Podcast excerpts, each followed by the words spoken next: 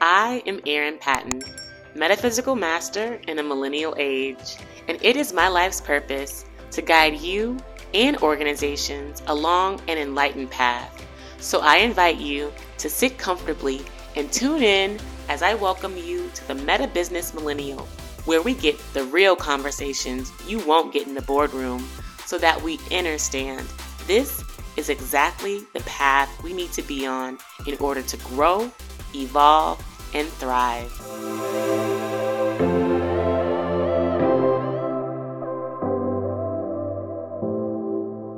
Greetings, I'm Erin Patten, also known as Master L, and welcome to the Meta Business Millennial.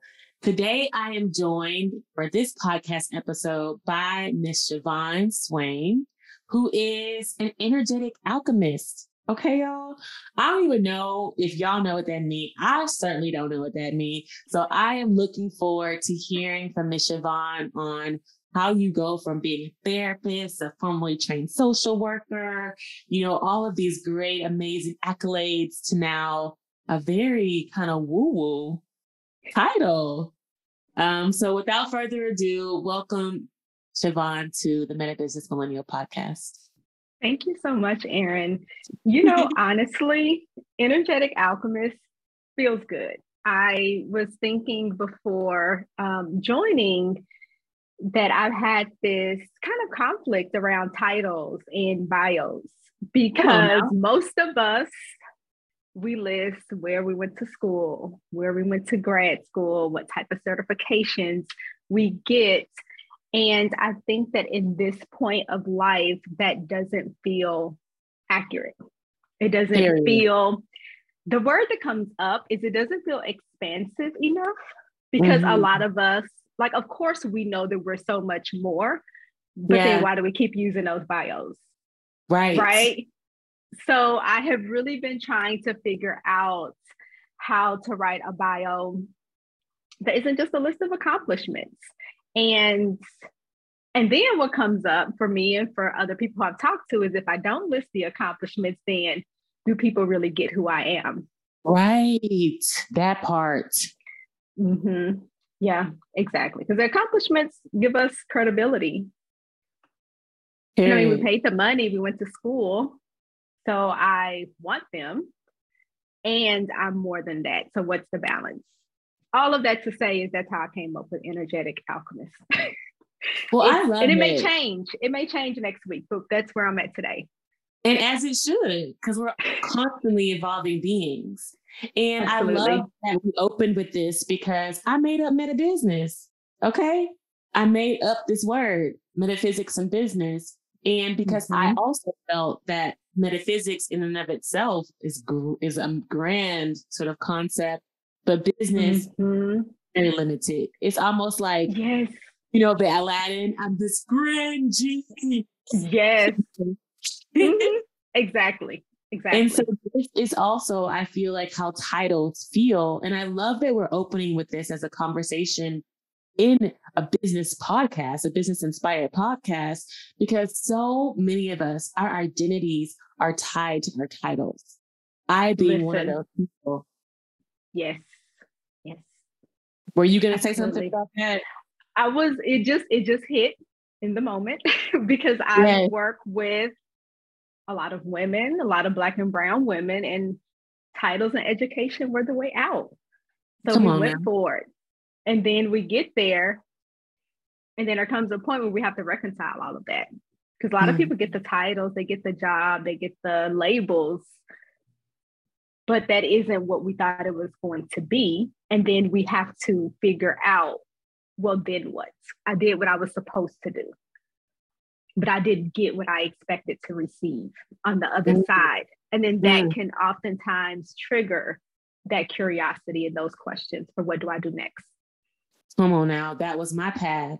That's why I always say that I went from Harvard to healing because, I worked so damn hard my whole life, academically, professionally, and putting on whatever masks I could to just show up as best as I could. And after I did 3 years in this very prestigious institution, I felt so empty. Mm-hmm. who the fuck am I? Like, I don't feel any, actually I feel worse in the inside. I actually feel empty. I don't really feel like I have that many more friends or networks per se. So what did I do this for? Begs the question. So after you kind of hit, you were saying like, you kind of hit like this, for me, it was like a cataclysmic moment where it's like, what do I do? Who am I? Where do I go? Why am I here? Like, I'm asking myself all these questions, which led me down what I call now like my real education path. Mm-hmm. Absolutely. And I think those questions are important. You know, I reflect often on like, because people ask, well, how did you get here? Right? Whatever our title is, wherever we are in life. And for me, I feel like I was always leery of being boxed in, even younger, right? And you take it, and on the one hand, it can be great when people recognize you for certain things. So I feel like in some ways, when I was younger, I was really smart, and people love really smart little girls who could sit and be quiet and follow the rules and not get out of hand. So then I got noticed for that. I grew up poor. So then there are sometimes opportunities. If you're smart and poor, then you can, you know, go on these special field trips. You kind of get introduced to some different things. But it was always kind of a, okay, but what does that mean for me? And if I go this path, does that mean I just have to go this way? And even, you know, you mentioned me being a clinical social worker. I literally chose social work because it gave me the most options. I felt like I could have done LPC. I could have done licensed marriage and family therapists. They're great. We're going to be using the same DSM. But social work just seemed like it was very clear that as a social worker, I could work in a hospital setting. I can work for the government. I can work in you know, law enforcement. I could work as a therapist. I could work in policy and all of that. And there were job titles that I could Google, because I did Google this to see where are these job titles for social workers. And then once I saw, okay, that gives me this many options, I'll go with that. Because I am so afraid of being boxed into one thing. And I knew that didn't work for me. I didn't know what that meant, but I knew that whatever I chose for graduate school had to give me the most options in case I change my mind. Right. And you mentioned growing up for you, and I love to talk about people's like childhood in these conversations, because oftentimes that's where a lot of our first traumas are experienced, which really a lot of our lives. And you said, you mentioned you grew up poor. Obviously you're a woman of color, you know, are you from Texas? I am from Texas. Fort Worth, Texas. Fort Worth? Okay, cool. Yes. I'm from Houston, so I saw you at A&M, so I was like, and I went to Houston, so I was like, okay. Yep. Yes, so you're in Fort Worth, Texas. I already know that vibe, you know. Yep. Like, so tell us, like, how was it, like, your experience in terms of shaping your identity as a young woman in these contexts? Because we realize, and I've come to understand that it wasn't these things that were happening to me per se. I was actually calling forth these experiences for my learning and development. And absolutely. So I really would like to understand how you kind of view your experiences, if they were traumatic or, you know, eye-opening or whatnot. Yeah. So I feel like that's such a Pandora's box, right? Because like you really want to get to it. I grew up I was born in 82, and growing up in the 80s, 90s, in that period, there was a lot happening. In the area I was in, there was a period where there was a lot of gang activity, and that was a definite thing that people had to be aware of.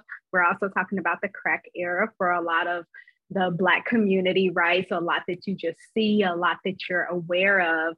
Yeah, and I guess so. We don't even think about it. And it's funny because this came up recently, and this has happened to me several times in life, where I'm listening to music, and I'm a hip hop girl. Like, I'm just going to be a hip hop girl. And someone was like, don't you feel like some of this music about drugs and all this stuff is a lie? I said, I mean, it could be, but I also grew up in that era. So it's not that I'm not aware, right, of how it impacts people, but there is a part of, I think, especially when we think about a lot of the 90s rap and hip hop, that people were talking about what's happening in their lives. And for people who grew up in that, that was one of the first times where we see outside of our community someone who kind of gets it or who can speak to our experiences, right? And so, you know, we think about childhood, and I think about the things that have influenced me. You know, music is huge. Growing up in the neighborhood where I grew up was huge. And just learning how to survive that environment, because I think that our environments play a huge role on us. And so how do I navigate these situations? How do I make it to the store? If I see people who look a little suspect, what do I do? Do I cross to the other side of the street? Do I keep going? Do I see somebody in the neighborhood who I know that feels like safety, so I'm good to keep going? Or do I need to turn and take another route? Like all of these processes having to learn in childhood. And then also there's the piece with being the oldest child and being the daughter. And we've seen those memes about if you're the oldest and you're a girl, what has that meant? And it was a lot of having to navigate things, having to figure things out. And even when I was younger, problem solving has always been a benefit to me. I was always very skilled in being able to think through things and being able to find a solution, being able to find a workaround. And I do think that a part of it was from those skills that I had to have when I was younger to figure out, how do I navigate this environment? How do I keep myself safe in this environment? And those skills have been transferable and have assisted me throughout my entire life. Yeah. And what's interesting when you say that, those skills, is that they essentially just get upgraded, because like, the skills we used to be safe in that kind of environment probably weren't the highest grade, you know? Right. Like for some women, it looked like cursing people out, you know? Cursing people out, you know, like getting in fights or locking people out of the house. I'm just trying to think of all the scenarios that I've witnessed or experienced in my life where people were trying to be safe, but at like the most extreme level. And so, you know, now as an adult, when I experience, because I am right now in many ways experiencing kind of like a karmic loop of some of these, you can say, aspects of my generational healing that's happening. I look at these and I'm like, how the hell did I think this behavior was normal? Like getting called a bitch and cursed out and finched in your face. Like this was actually normal. And now I'm like, go to the police station. I'm calling 911 on your ass. You know what I'm saying? Like, this is inappropriate, sir. You know? Like, so exactly. I really am grateful, I have to say, for the upgrades, because you know how we were essentially socialized or programmed as children in terms of what actually was a healthy masculine or a masculine behavior, or even a feminine behavior. Now, in America, it's very much a toxic masculine energy or toxic feminine energy. So I don't know if you've had some, you know, personal narratives or anything that you can speak to that in your own upbringing or your own life that you may want to shed light on. Yeah, I would say for me, it was literally silence. So I was not the person who was going to do all the things. My coping skill was just like, have you ever seen that meme of Homer Simpson where he just backs into the bushes? My entire life. What they say? That sound like, you know what? I'm out. And I may be physically present, but my mind, I'm out of this conversation. So yeah, I feel you. It has been a process of me, you know, when I was really young, I can vividly remember, like, I don't even know the scenario, but me hiding behind my mom's leg. Like, and there was probably nothing going on. It was probably just some new people we were meeting, but just me, you know, clinging to her.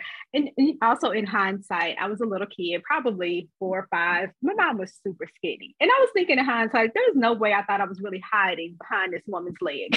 They could clearly still see me, but it was that theme, right? And being quiet and using silence and sitting back and observing. And you also get acknowledgments for that. I remember having a teacher in 3rd grade tell me there could be a tornado and Shavon would still sit here and be quiet. And at first I was like, that's good. But then later on, I was like, hold on.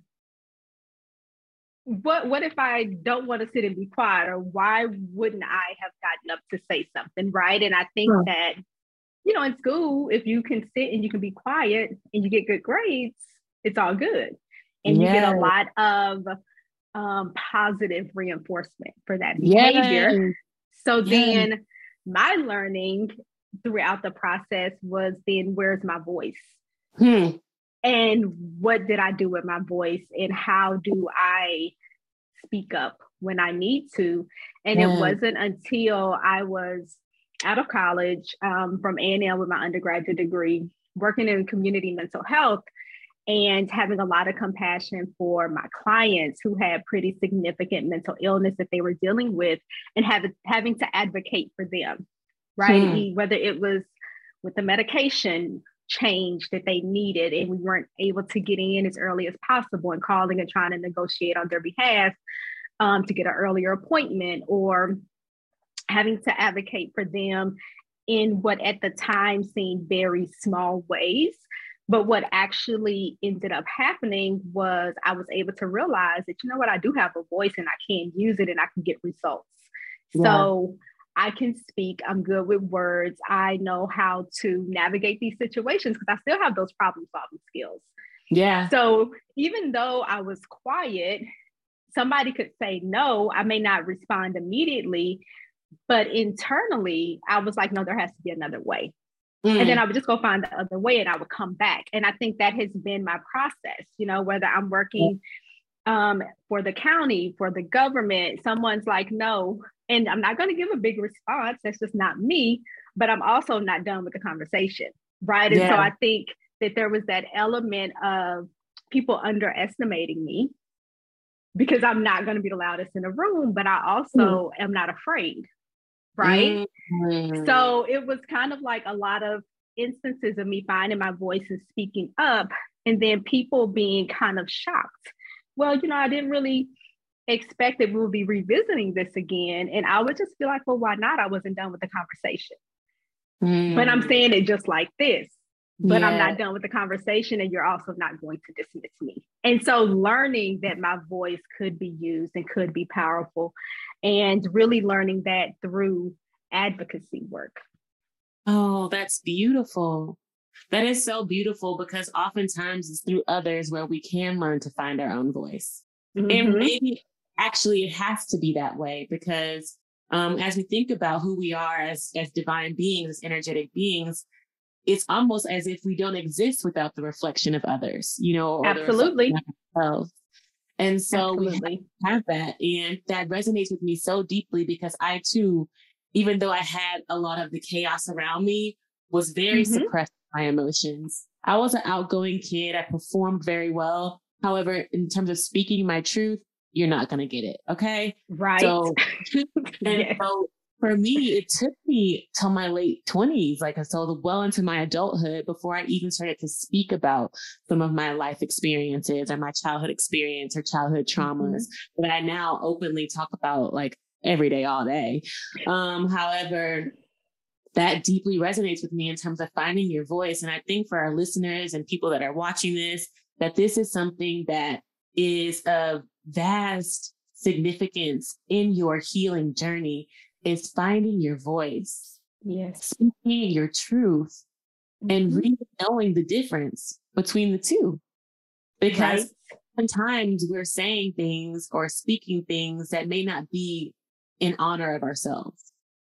Absolutely. And it takes refinement. It takes time to really understand, well, is that coming from me, or is that coming from my mama, or coming from my teacher, or coming from my boys, or whoever it's coming from? Yes.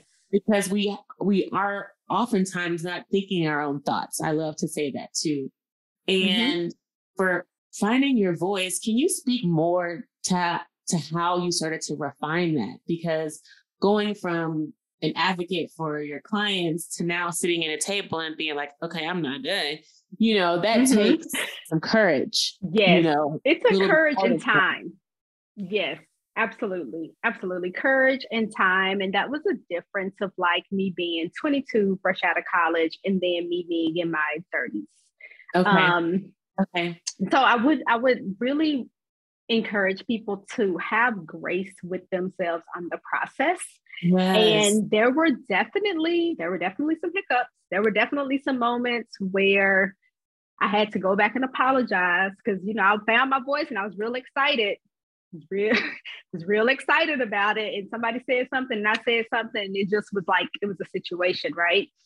And so that refinement definitely came over time. It took me being curious with myself.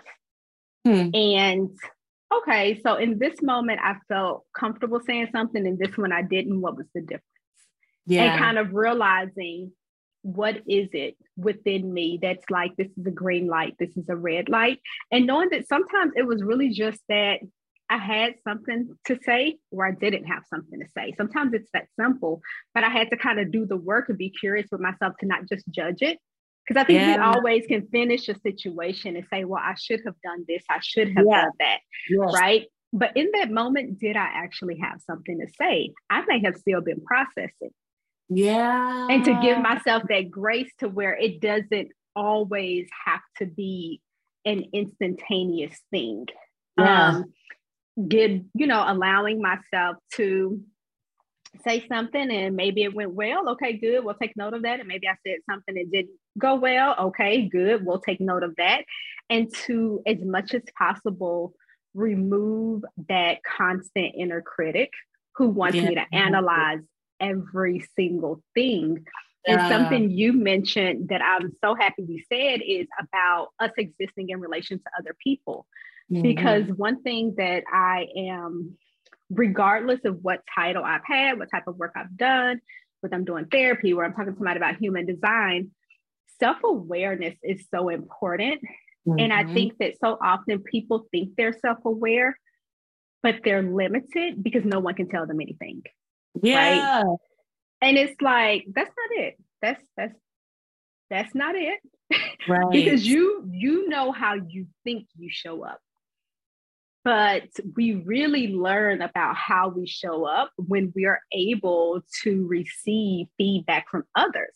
Yeah. Because I may think I'm one way. I may have worked really hard to show up one way, and someone else can tell me, actually, it came out that way. Now, if I shut them down and just like, no, I know who I am. Nobody can tell me anything. I'm going to be limited in my growth.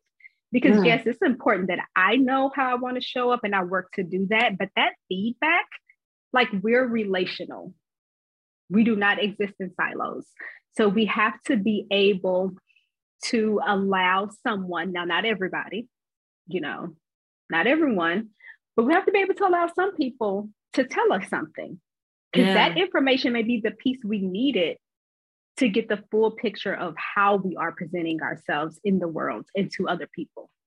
I love that. Because for me, that was like, oh, such a pain point, criticism from others. And I call it that now because that's how it felt. Mm-hmm. Right. I felt criticism, almost like punishment when people gave me feedback. I literally would cringe at the sound of people giving me feedback. It would make me feel like I really wanted to be perfect that badly that the thought of me not being so and needing correction or was heart-wrenching or stomach-curling for me. Absolutely. And I'm speaking to those who may be in that spot now to find someone who you trust. Yes. Maybe it's someone like a Shavon, like a therapist or energetic alchemist, or me or someone else who you trust to share very unbiasedly your circumstances and who can offer you some unbiased feedback. Mm-hmm. And that's the first place to start. And I feel like for me, that really opened me up to being able to see myself and how I could evolve, how I could improve, so that when I'm going to someone who is not as evolved and they're offering their criticism and or feedback, then it doesn't hurt so bad. And nor I can actually receive it and choose if I want to make the change or not. Exactly. Yes. Maintain your ability to choose. Absolutely. And I feel like that is the hardest part, because we want to oftentimes please and change to make the other person happy or whatever. Because I'm speaking, especially like in your workplace, you know, and this is not always necessary, because we are beings of conscious light and beings with the ability to have free will. And obviously with free will, the ability to choose and rebuttal and challenge. Yes. Mm-hmm. And that's also something for me, as someone who suppressed a lot of my emotions and my thoughts, has been very hard to do. The challenge others, to rebuttal, to not agree, to disagree. Mm-hmm. And we live in a world, in a society where disagreement is almost forbidden. Like, we only need to be on the same page, or I'm not fucking with you. Like, you get canceled. Ugh. You know what I'm saying? Literally. Like, so you telling me just because I don't think like you, I'm canceled? What? Yes. And so this is an energy that we must, I believe, I always say we have to integrate it and ascend from it in order to achieve greater things in our lives and in this world. And we have to be able to communicate our differences, receive some ugly, harsh feedback if we have to, and figure out if that's us or not. And if it's for us, then maybe we don't need to be in the same space as that other individual. And that's okay. Yes. Right. Yeah. And so I feel like this is some gems that we're uncovering and discovering in this conversation, because it's really something folks need to kind of process. And I loved how you said that. Like, maybe I'm still processing, and that's why I don't have a quick, witty, comeback. Yes. Mm-hmm. You have all of them afterwards, and you're like, exactly. Like, dang it. But it's like, you just are a guy, you just processing, and that is okay. And so there's so many stages to this and phases, but I just had to kind of say that this is really resonating with me. Yeah, I'm glad it is, because I think it's hard, and feedback is hard because we don't want to disappoint people. Yeah. Right. And a lot of, I have this philosophy, and I'm just saying it today. I don't know. It might be a philosophy. It may not be, but most things are neutral, right? So you think about emotions. People are very emotionally avoidant. I've heard people say, I just don't want to be angry. I just don't want to deal with that. And I'm like, anger is neutral. Anger is just minding its business, because you're not trying to avoid happiness, right?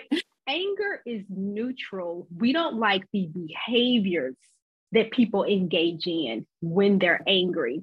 And then when we ask them, well, why did you, hit Johnny? Well, I was mad, right? But the reality is, I can feel anger and not hit someone. So anger is one thing. And then I have the behavior I engage in. But because we don't separate things out, we put everything together, right? I don't want to feel this, or it doesn't feel good. A lot of things don't feel good. We have this idea that if it's good, it's going to feel good. Yeah. I don't know. I have kids. Labor doesn't feel good, right? Like, we want the end result, but we don't want to go through the discomfort to get it. And so a lot of it is, how can we widen our threshold of tolerance for discomfort to allow the things to be what they are? Yes. Because a lot of things just are, but then we get upset about it. And then we become, that thing is bad. And I'm kind of like, that thing was minding its business. You just didn't like it. And we have to get clear with ourselves on that. How many things am I saying I don't like, or it made me upset. When it was neutral, it made me feel uncomfortable. It made me question some things. And now I just kind of want to reject it. But if we can break it down to, okay, this is the thing. This is how I felt about it. I can feel that way, and that thing not necessarily be bad, but I'm uncomfortable. Yeah. Then we're being accountable. Then it's not just this thing over here, that person over there. It's, who I was really uncomfortable. Yeah. What am I going to do with myself? Yes. Because I'm the one that's uncomfortable with it. Yes. The feelings. I love how you said widening our threshold for discomfort. Mm-hmm. Widening our threshold for discomfort, period, is the key to integration and ascension. Yeah. Yeah. I have been going through this for the past few months. I've been going through some really challenging times in my life, very challenging, but I called it forth because I am on an accelerated ascension path. Okay. Yeah. So it's going to feel real bad. And this is one of the, I mean, obviously I'm at a different level and frequency now, but the integration of this discomfort is, it's like soul shaking. It's like soul shaking. And to your point, that's how labor feels, especially when the baby's coming out. Your body is vibrating as this. It's at its wit's end. Coming, it's literally at its wit's end. And that is honestly how it should feel when you're dealing with some of the challenges in our lives in your body. Yeah. Your body as much as possible in a state of calm. Yes. Feeling the feelings as you just, for me, I like to lie in my bathtub. I love to take salt baths. Listen, and that's everything. The discomfort in my body at its peak, when I literally cannot move. The water is so hot. It's so salty. It's so like, I'm just like, my body is like, ugh, you know, and I can feel every ounce, every, you know, wavelength of this comfort. And it is the work. And I hope folks are able to follow us on this, because this is actually what it feels like in your body.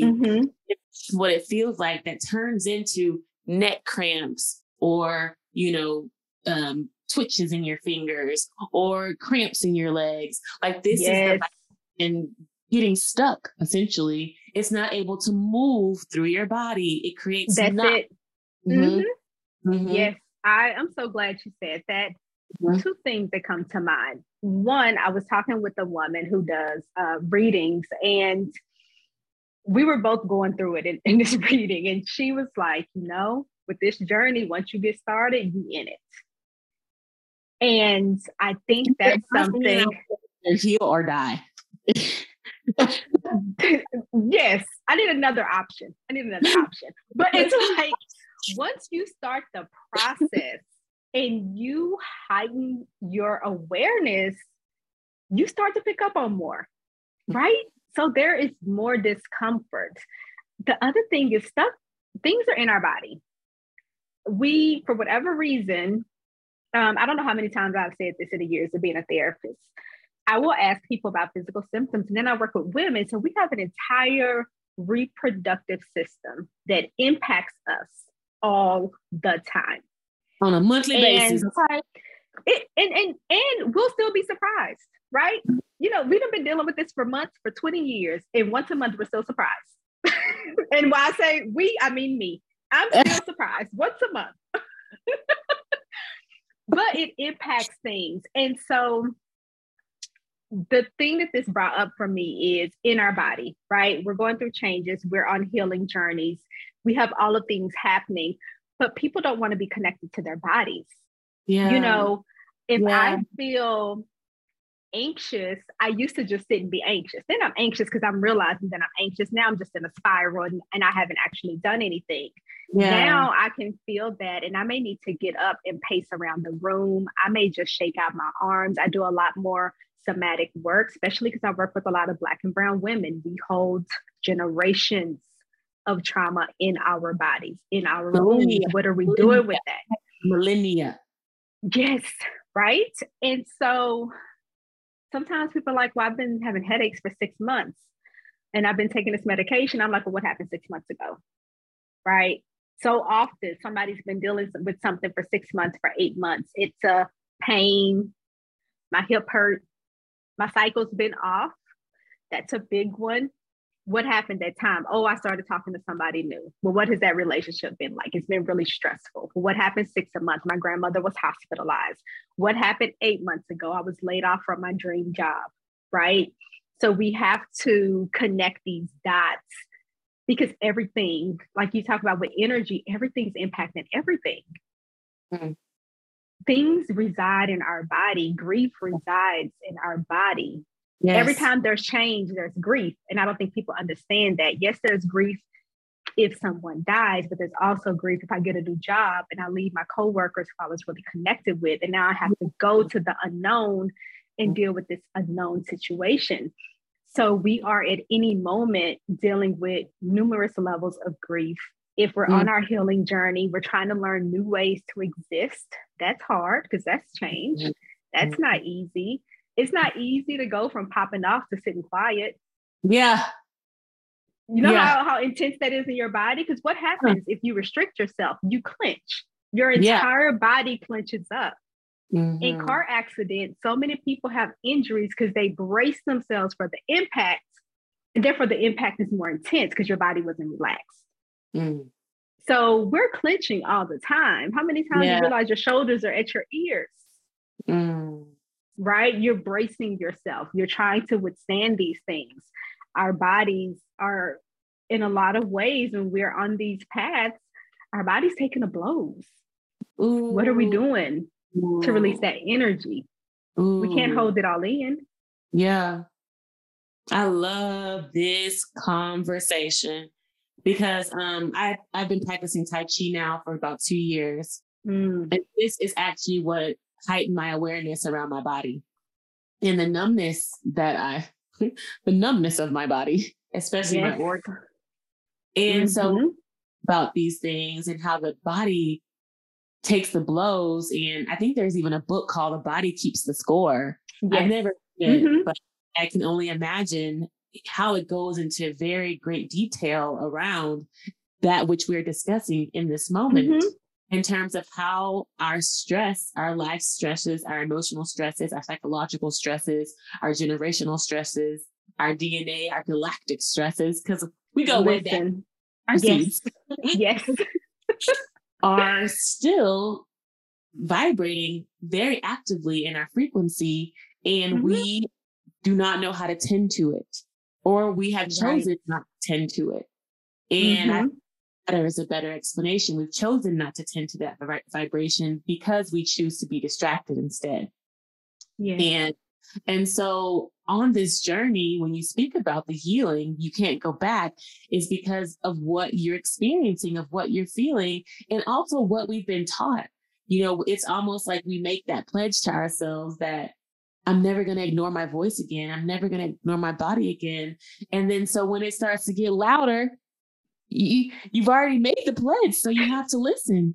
Exactly. Yes. Mm-hmm. Listen. And I love to talk about this with my clients about how our pain is speaking to us.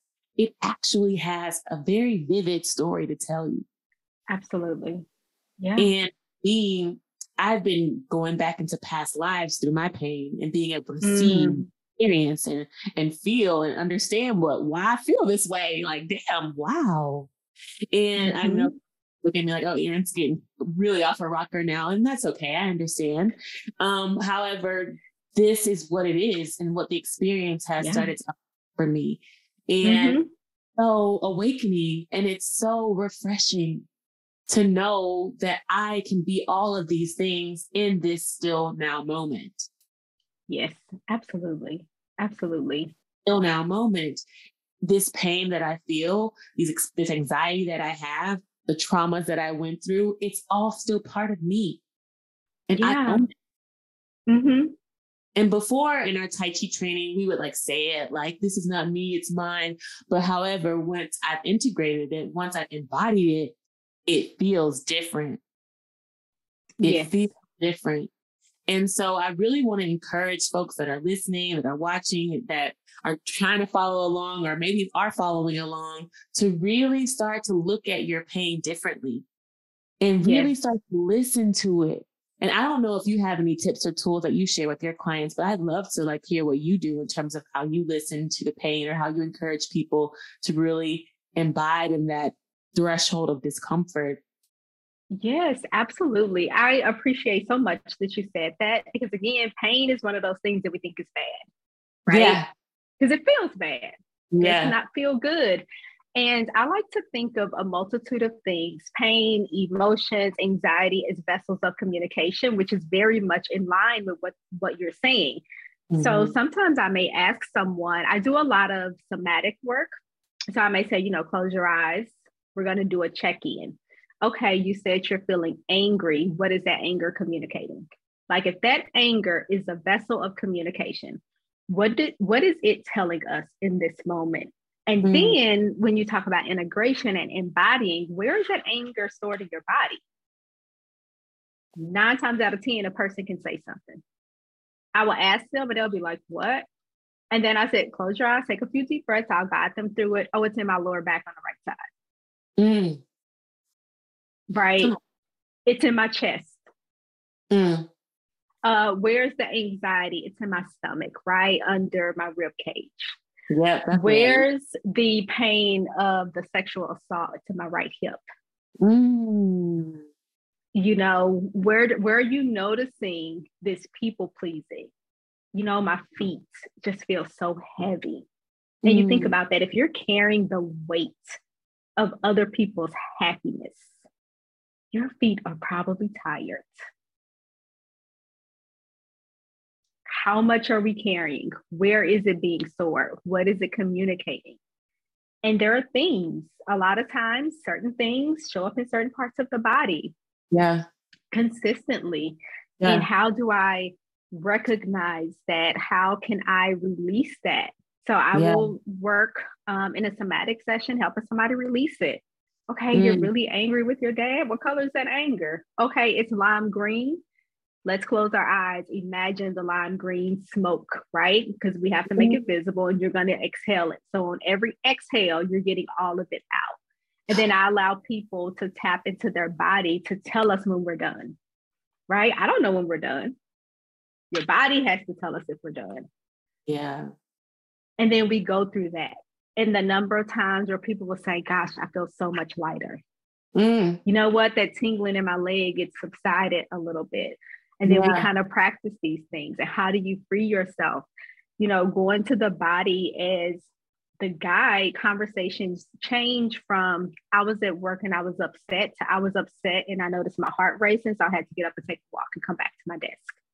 Because now you have something to do. Yeah. Right? Now you have something to release.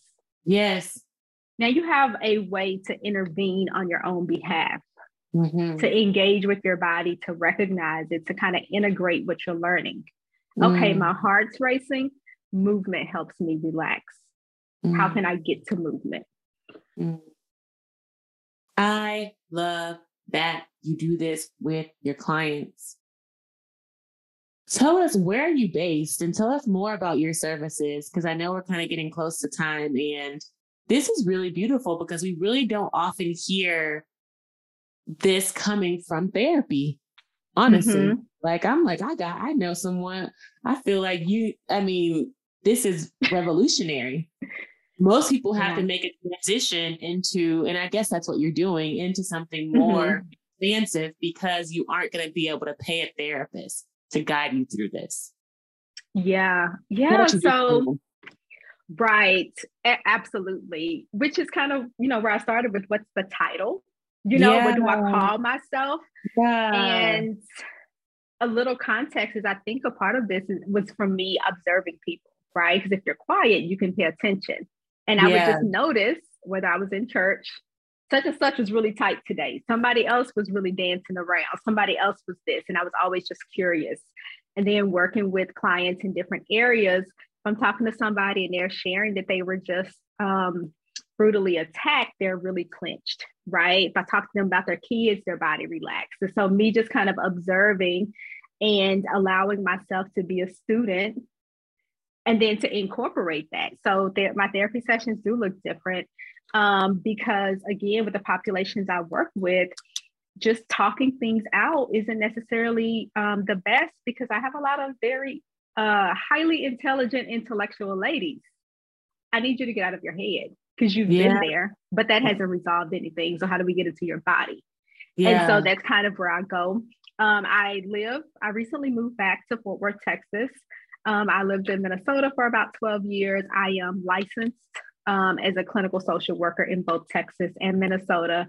I did do a pivot last year where I did some human design training, and I started incorporating that. And then I have added additional services where I kind of combine my knowledge really of the body, which is somatic work, with human design, and offer readings and then coaching services there. And do you have to be in the Fort Worth area to service clients? Where are most of your clients residing?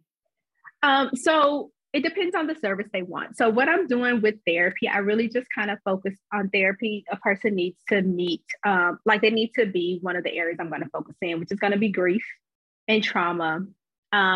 I think that they're all tied. I know, we kind of tease things out, but I do a lot of intense trauma work. People who recently be involved in major shootings or assaults, or lost a child or something like that. So I definitely have a love for that deep trauma and grief work. But then in terms of these other services, I really want to help people get in touch with their body and to embody some of those things. And to me, what has been most effective is that somatic work, guiding people towards breathing. Where are you feeling the things? Okay, you don't like your dad. Where are you storing that in your body? Let's talk about that. Talking about, how to pay attention to your body so that you can actually know what you're feeling. Because you mentioned the word numb earlier. Some people don't even know what the emotion is. So how do I help you get connected? And that is really going to be just that deep somatic type work. I love to incorporate human design. It provides a good foundation. All of it is helping the person understand themselves better so that they know how to navigate their life, whatever that looks like. And for those services, a person could be anywhere. That is the area where I've been really trying to build that out and figure out what that looks like for me also. And so that's kind of, what the offers are right now. Awesome. And to clarify, your clients can be anywhere, or are they based in Texas? Okay. They could be anywhere. Mm-hmm. Okay. That's beautiful. Yep. Beautiful. Yeah. And do you have any sort of upcoming exciting things happening with your business, or any, cool things to share? Yeah. One thing that I have been working on, and this is, I don't know if you've had this thing where you have an idea, you kind of start, life happens, you got to come back to it, life happens. So I have these journaling cards that I have been working on. We talk about feedback, and a lot of feedback that I've received from my clients over and over and over for years has been, you ask really good questions. And so I started to keep a log of questions. And I was like, wow, if somebody is in that point of really questioning themselves and being really curious with themselves, what are some questions that will be helpful? So those are currently in the process of being developed. I literally just have to get a piece of artwork to the manufacturer, and then those will be in production. So that is what is coming up next, in addition to the new services that I kind of launched this year. Oh, that's amazing. That's amazing. So you're going to have some journal prompt cards that really encourage people to start asking more and be more curious about themselves. Yes, absolutely. I love that. Yeah. And I don't know if you have any closing words, but I definitely want to extend my gratitude to you for this time and space that we shared. This was a beautiful conversation. I really need to integrate this and process all this, because I'm trying to think what would even be the title, the highlight of this conversation, because there were so many gems from what we discussed today. So I definitely think for me, it has to be the expanding our space for discomfort. That really,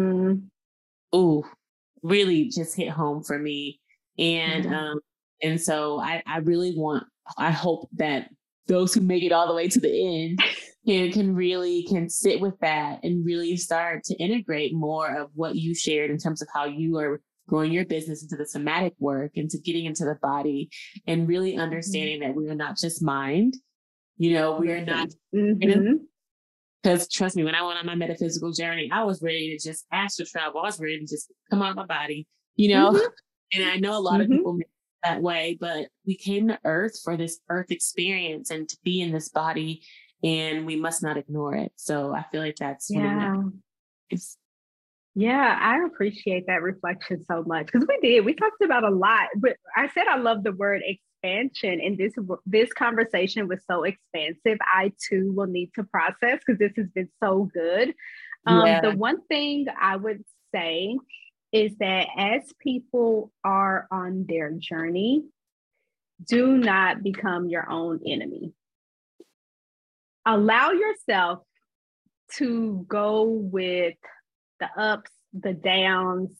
I know it is so hard to do things without judgment of ourselves. And this is something I work on every day, but the more you can give yourself grace, like the world is going to give us enough, right? To fight against, to enough pushback. I don't need to add myself to the list of people I'm trying to fight against. So I would just encourage people to offer themselves as much grace as possible. And connect with people who are like-minded. It may be hard, but it doesn't have to be someone you know. This podcast is great, right? Do an inventory of who you're following on social media. Are you following people who are in alignment with what you're trying to move towards? Yeah. Figure out how to build your own community of support, because this, like we said, once we're in it, some days we're fighting for our lives. Some days we're fighting for our lives. Just every day. Yeah, it's rough. Find your support, find your people, and give yourself grace. Yes, I love that so much. And before we go, can you just share how we can stay in touch with you, how we can follow you on social media, and if people want to engage your services, how best to do that?